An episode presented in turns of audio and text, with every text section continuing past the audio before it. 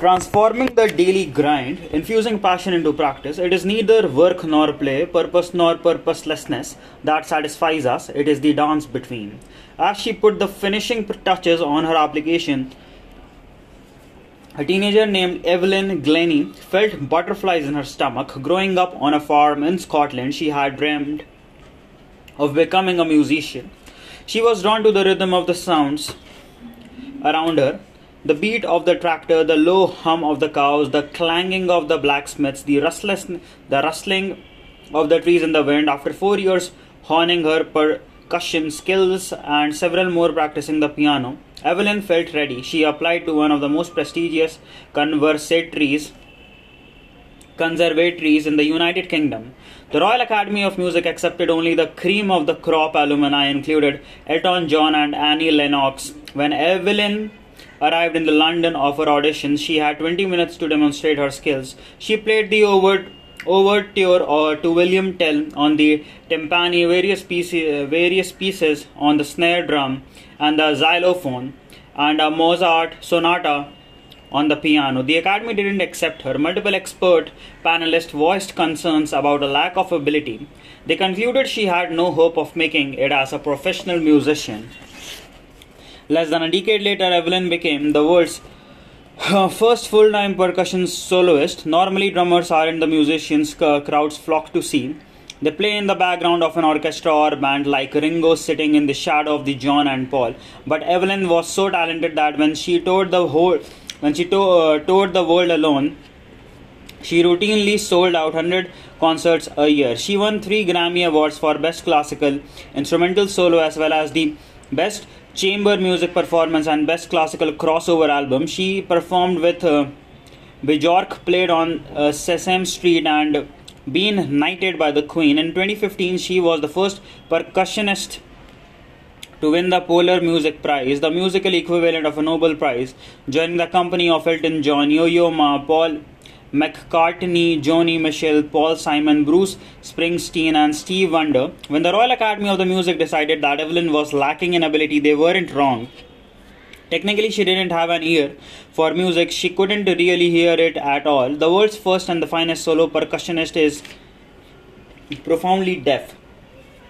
Evelyn Sears had begun failing her when she was 8. By the time she was 12, when people spoke to her, she could barely make out a sound. An audiologist diagnosed her with the degenerating nerves and said it would be impossible for her to play music. The degree of difficulty was too high and the distance to travel too far. Being profoundly deaf made mastering music unusually hard work, but Evelyn didn't slave over scales for endless, cheerless hours, her school's percussion teacher Ron Forbes didn't push her through a tedious practice schedule of drills. They worked together to create a scaffolding for her to enjoy the process of learning. When Evelyn first visited Ron, she asked he asked how she would hear music. She had no choice but to adopt a different learning style. She explained that although she couldn't hear uh, all the different pitches with her ears, she could feel the vibrations in her arms, her stomach, her cheekbones, and her scalp. She started to think of her body as a giant ear. Played the timpani, Evelyn put her hands on the wall, learning to associate different pitches with different body parts. Some of the higher notes resonated around her ma- face and neck. The lower notes mostly reverberated in the, her legs and feet. She started practicing barefoot to feel the vibrations more intensely. At the start of every lesson, Evelyn relished the challenge of sensing the sounds. As she gained mastery, Ron narrowed the pitch intervals. She was like leveling up in a video game. She was making increasingly fine distinctions between notes using her using uh, only her fingertips. Soon Ron was stalking her enthusiasm by giving her a whole new set of challenges to master. See this piece by Bach. Do you think you can play it on a snare drum continually wearing the task and raising the bar made learning a joy? There was never a distinction between fun and hard work, she tells me. I was like a sponge. She went on to develop her own versions of Bach's music in contemporary drum style. We weren't we often we are often told that if uh, we want to develop our skills. We need to push ourselves through long hours of monotonous practice. But the best way to unlock hidden potential isn't to suffer through the daily grind. It's to transform the daily grind into a source of daily joy. It's not a coincidence that in music the term for practice is play getting in harmony. If you want to become an expert in any field, it's not enough to be freak of nature. No one is born with the innate ability to play Amazing Grace on the bagpipes, uh, pull a bubbling baked Alaska out of the oven, jungle seven balls, juggle seven balls at a time, or even spell words like onomatopoeia and mayonnaise. It takes practice to master a skill. Ever since the notion of achieving mastery through 10,000 hours of practice took the world by storm, coaches, parents, and teachers have been fascinated by a particular kind of practice. Deliberate practice is the structured repetition of the task to improve performance based on clear goals and immediate feedback. How much of that you need, however, is more uh, non-said, uh, non-said than the 10,000 hours idea would have us believe, research reveals that the actual number of hours required for excellence varies dramatically by person and activity. What What's clear is that deliberate practice is particularly valuable for improving skills in predictable tasks with consistent moves, swinging a golf club, solving a Rubik's Cube, or playing a violin. Even child prodigies have been known to dedicate long obsessive hours to deliberate practice Mozart's violinist father put him through rigorous drills and a performance schedule so so grueling that one biographer called it unconditional slavery. But that kind of fanatical practice takes a toll. Mozart wrote letters about how drained he felt, confessing as a teenager that my fingers are aching, aching from composing so many recitatives and in his late 20s that he was tired from so much performing. There's a reason to believe that he succeeded in spite of the compulsive practice. Not because of it. Research demonstrates that people who are obsessed with their work put in longer hours are yet failed to perform any better than their peers they are more likely to fall victim of both physical and emotional exhaustion. The monotony of deliberate practice puts them at risk of burnout and for bore out. Yes, bore out is an actual term in psychology, whereas burnout is the emotional exhaustion that accumulates when you are overloaded. Bore out is the emotional deadening you feel when you are understimulated. Although it takes deliberate practice to achieve greater things, we shouldn't drill so hard that we drive the joy out of the activity and turn it into an obsessive slog. In a study of concert pianists who attained international acclaim before turning 40, few were obsessed with their craft. In their early years, most practiced the piano only by hour a day. They weren't raised by slave drivers or drill sergeants. Their parents responded to their intrinsic motivation with enthusiasm as they became teenagers. They steadily increased their daily effort, but it didn't become an obsession or a core show a core. They practiced because they were interested in what they were doing, psychologist Lauren Sosniak explains, and because they enjoyed working with the teacher. Elite musicians are rarely driven by obsessive compulsion, they are usually fueled uh, by what psychologists call harmonious passion. Harmonious passion is taking joy in a process rather than feeling pressure to achieve an outcome. You are no longer practicing under the specter of should. I should be studying, I'm supposed to practice. You are drawn into a web of want I feel like studying, I'm excited to practice. That makes it easier to find flow. You slip quickly into the zone of total absorption where the wo- world melts away and you become one of your instrument. Instead of controlling your life, practicing enriches your life. The importance of passion isn't unique to music. Across 127 studies, with over 45,000 people, persistence was more likely to translate into the performance when passion was percent. The question is how to build and scaffolding to bring that passion into practice. My favorite answer is called deliberate play. Progress is I have to, I want to.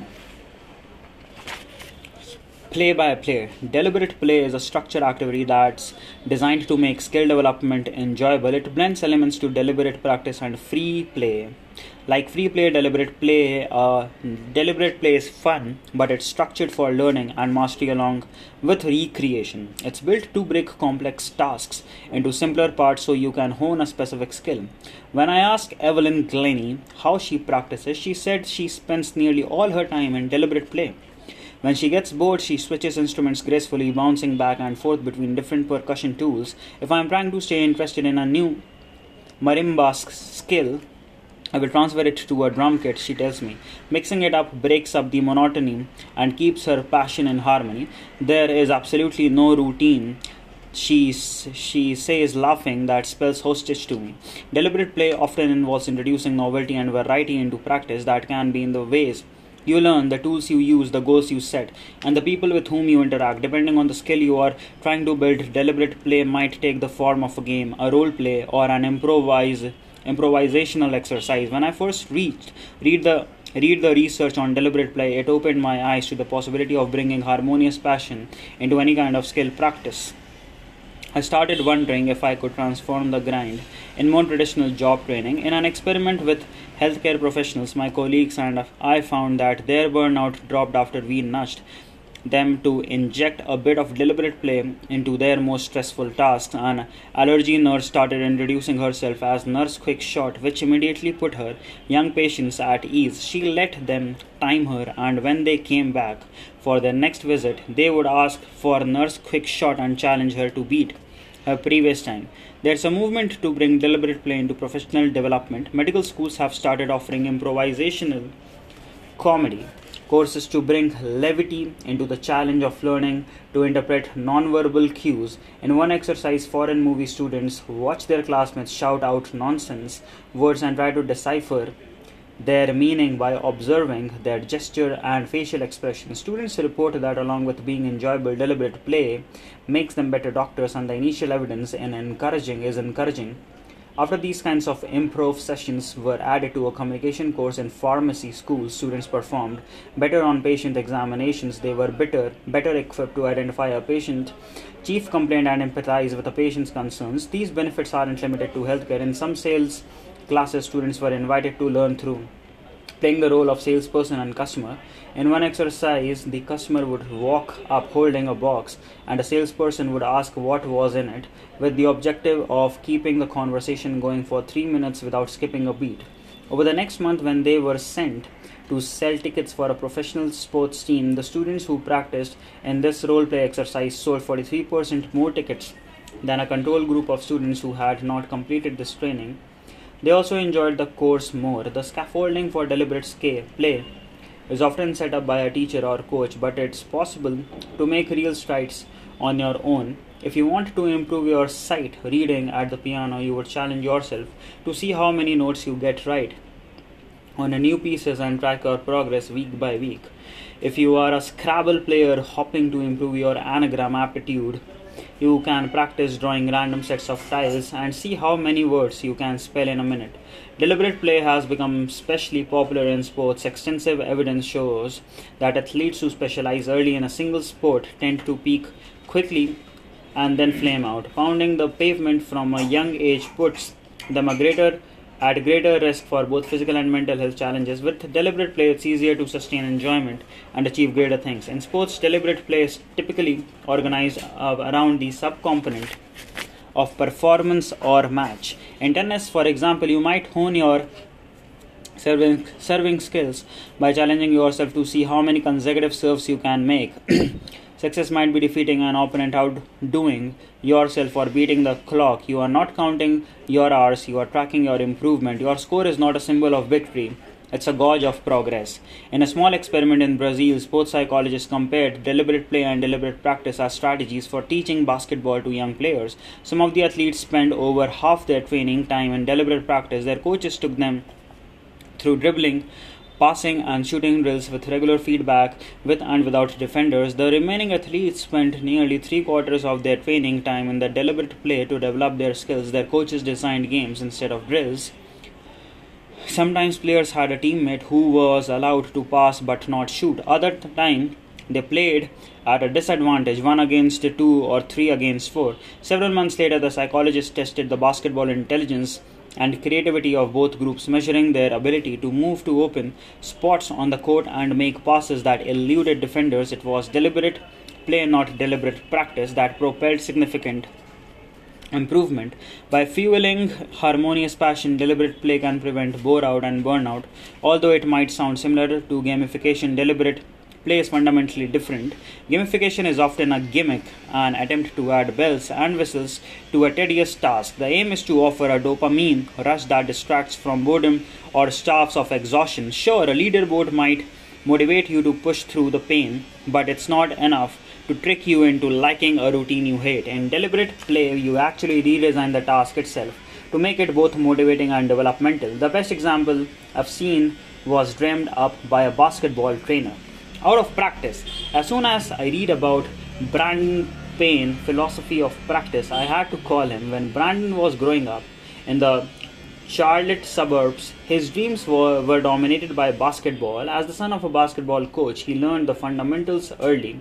After spending afternoons, evenings, and weekends shooting hoops on his driveway, he became a sharpshooter known as swishing free throws and draining three pointers. But after arriving at Wingate University with aspirations to walk onto the basketball team, Brandon ran into a problem when he was an open spot.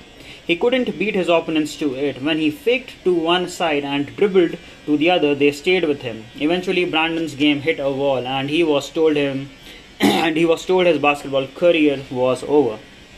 It crushed me. Brandon Brandon laments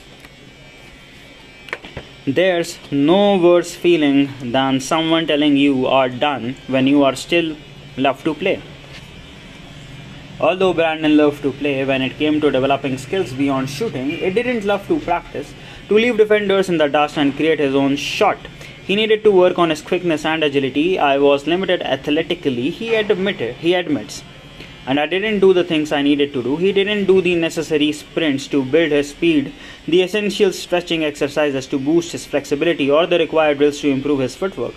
Brandon transitioned to coaching. Now he had to motivate the athletes to do some of the same drills he had avoided. They loathed the wheezing exhaustion of full court sprints that burned their bodies, and the repetitive humdrum of footwork exercise that bored their minds. Like Brandon, they loved to shoot, but that harmonious passion didn't spill over into the dullest drills, it seemed to make them even duller. The joy of jump shots intensified the dread of endless dribbling. Passion for one task can lead us to neglect the less exciting ones on our plate. It's a pattern I have demonstrated in research with a former student, Jihae Shin. In one study of Korean salespeople, we found that the more they loved their favorite task in their job, the worse they performed at their least favorite task. We replicated that effect is an experiment giving people the boring task of copying names and numbers from a phone book. They made more they made more errors if we had randomly assigned them to watch fascinating YouTube videos first. The contrast between the two tasks made the data entry even more mind numbing. Practice involves multiple skills and it's rare to love them all. Brandon started looking for ways to work harmonious passion into every element of practice. Although he couldn't subtract the pain from drills, he could add pleasure to the process instead of trying to push players through the most pushing parts of practice. He was going to reimagine practice to pull them in. I wanted to create a system to make sure no players would fall victim to what I created to for myself. Brandon reflects he would build the scaffolding to help athletes reach their potential by harnessing their love of the game.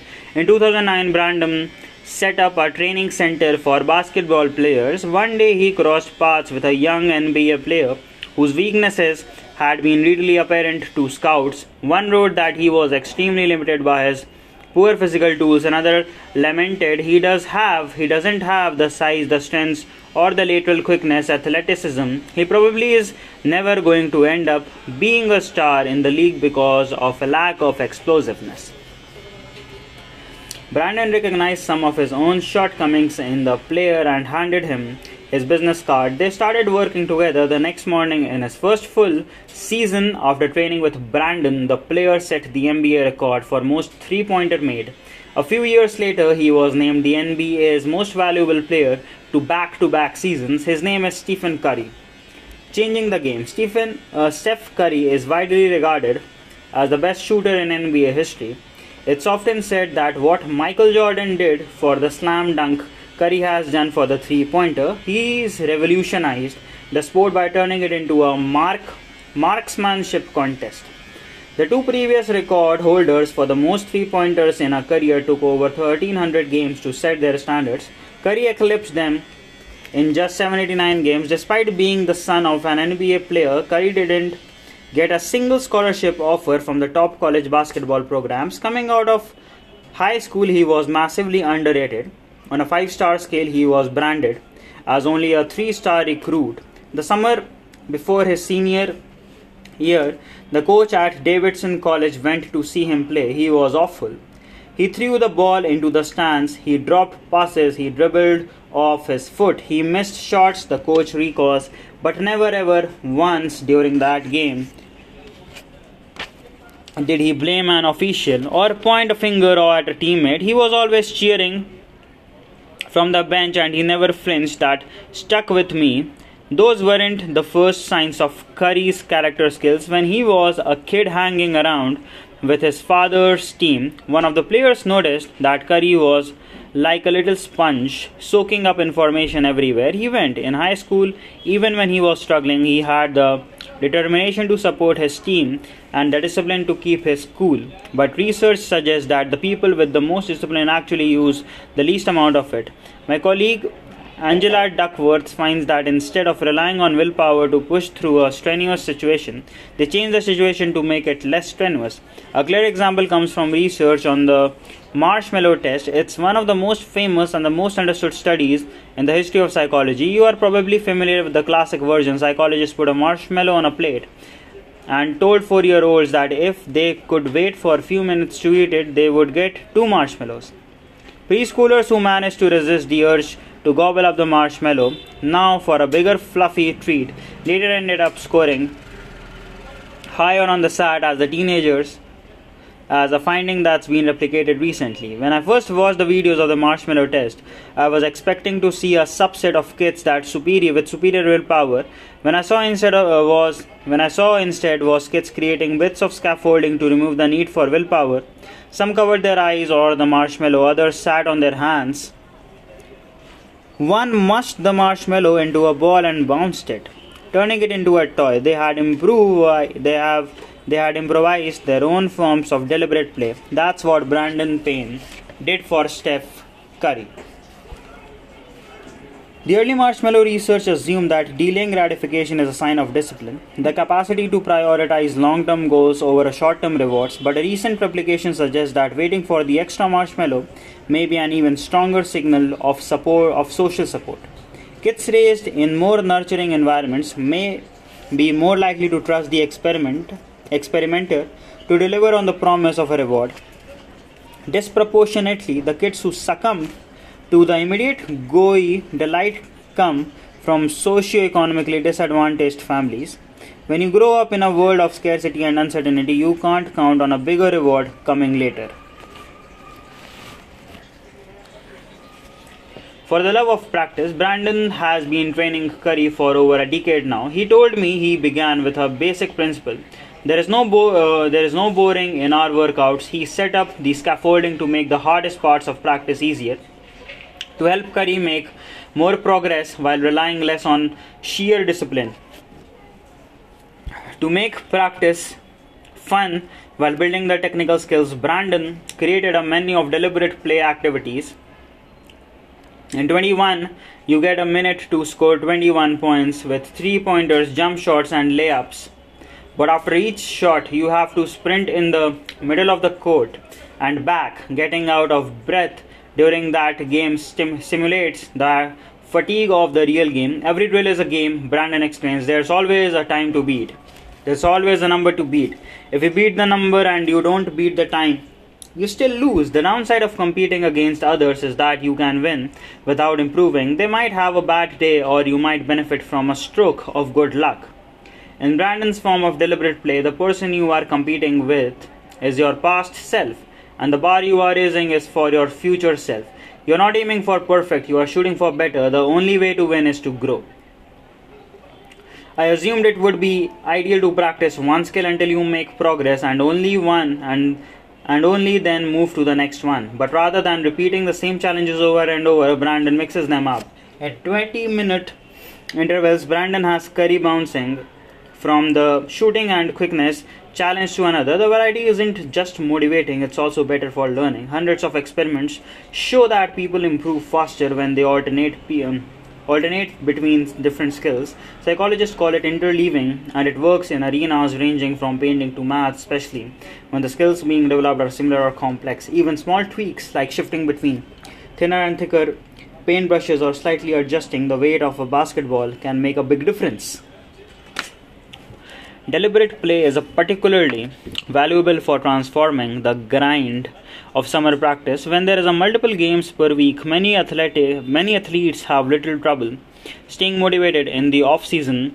Though it's easy to lose interest after rising star Luka Doncic showed up to the preseason out of shape, he started training with Brandon and dropped weight while gaining speed. Unless you are playing pickup, summers are sometimes long. The workouts can become a little monotonous if you let them. Steph Curry told a reporter, deliberate play creates a game like situation with pressure. He said, which means you have to stay locked in and focused. Over a decade of training, Curry realized his hidden potential, what he lacks in size at 6 feet 2 inches and 185 pounds. He now makes it an explosiveness as well as accuracy. He gives much of the credit to the deliberate play that Brandon organizes. It brings harmonious passion into practice, and he gets more out of out of it because of his determination. He loves the process. That's one of the things that ties all the great athletes together. Curry's longtime coach Steve Kerr observes that's a routine, but it's really enjoyed each day. There's a passion that comes with it, and that's what sustains it over time. When you love something, like those guys do you work at it. You get better at it and you just keep going. Although it may not turn you into a professional athlete deliberate play can amplify your motivation and accelerate your development. One day i saw a video of a youtuber who followed steph curry's training regimen regime for 2 hours a day. At the start he made only 8% of his three pointers over 50 days of deliberate play, he traveled a great distance, making 40% of those same shots. It's clear that deliberate play can spark and sustain harmonious passion. But can that passion be maintained over the long periods of time? Evelyn Glennie thinks so. She's felt it for half a century. She knows what research shows even deliberate play shouldn't be done all day, every day. She learned this lesson the hard way. You don't want toxic cultures, you need one good cultures, you want one vibrant cultures. Give me a break. I first saw Evelyn play in 2012 during the opening ceremony of the Olympics to build a crescendo. She was invited to lead a thousand drummers standing in front of an array of multi drums. She progressed from rhythmic taps to rapid pounds the stadium crackled with energy. Later, when a gold medalist entered the stadium carrying the Olympic torch, Evelyn introduced the world to a new sound on an instrument she helped design the Glennie Concert Aluphone. It looked like a set of the mushroom shaped bells, and she struck it with four mallets. It sounded like a Warner, more uplifting version of orchestral chimes. I had no idea she had a physical disability, let alone one that prevented her from hearing the music she made. Back when Evelyn was a teenager auditioning for the Royal Academy of Music, the experts on the panel simply didn't believe a deaf girl could become a professional musician. She challenged them to pay attention to the caliber of the performance rather than the importance of the person delivering it. After a second audition, the Academy didn't just admit her, they ended up changing the rules for the entire uh, United Kingdom to evaluate applicants on their musical skills, not their physical abilities. As a full time music student at the Academy, Evelyn loved to practice. She started off playing two or three hours a day, but it wasn't long before she felt the pressure to take on more. When she saw her peers putting in longer hours, she noticed a sense of compulsion creeping into her mind. She asked herself how long she should be practicing and wondered if she should practice more. She started waking up an hour earlier and practicing later into the evening, but the feeling of obligation sucked the playful rhythm out of percussion and she saw her creativity and progress evaporate with it. She began to realize that there was such a thing as over practice. To make sure music didn't become a grind, she decided to take regular breaks. It turns out that taking breaks at taking breaks has at least three benefits. First, time away from practice helps to sustain harmonious passion. Research indicates that even micro breaks of 5 to 10 minutes are enough to reduce fatigue and raise energy. It's not just about preventing burnout. Research reveals that when we work nights and weekends, our interest and enjoyment in our tasks drop. Even just reminding you that it's a Saturday, it's enough to reduce your intrinsic motivation. You realize that you could be doing something fun and relaxing instead. Yo Yo Ma limits her, his practice in between 3 and 6 hours a day and strives to avoid early morning and late night sessions. Chopin urged his students not to practice more than 2 hours a day in the summer. Second, breaks unlock fresh ideas. In my own research with Jihae Shin, I found that taking breaks boosts creativity and you feel harmonious passion towards a task. Your interest keeps the problem active on the back of your mind. You are more likely to incubate new ways of framing it and unexpected ways of solving it. Lin Manuel Miranda dreamed of his blockbuster musical Hamilton while daydreaming on vacation, sitting on a pool float with a margarita in his hand. It's way Beethoven, Tchaikovsky, and Mahler all regularly took walks nearly as long as their workdays. Third, breaks deepen learning. In one experiment, taking a 10 minute break after learning something improved recall for students by 10 to 30 percent or even more for stroke and Alzheimer's patients. Once about 40 24 hours have passed, information starts to fade from our memories. We fall down a forgetting curve. It's well established that we can avoid that forgetting curve with spaced repetition inters- inter- interspersing breaks into practice. At first, you might practice once an hour and then start taking longer breaks until you're practicing once a day. Obsession leads us to see rest as taking a foot off the gas pedal. We don't stop until we have pushed ourselves to the edge of exhaustion. It's a price to pay for excellence. Under harmonious passion, it's easier to reorganize that rest is a supply of fuel. We take regular reprieves to maintain energy and avoid burnout. Relaxing is not a waste of time, it's an investment in well being. Breaks are not a distraction, they are a chance to reset attention and incubate ideas. Play is not a frivolous activity, it's a source of joy and a path to mastery. If you watch Evelyn today, you will see that she, ex- she exudes the same joy of practicing alone as she expresses performing in front of the entire world. But she rarely practices in more than 20, 20 minutes interval before taking a break.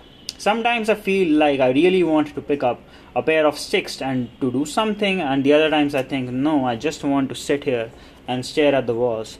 Other times I might want to write a little something in my notebook or read a good book.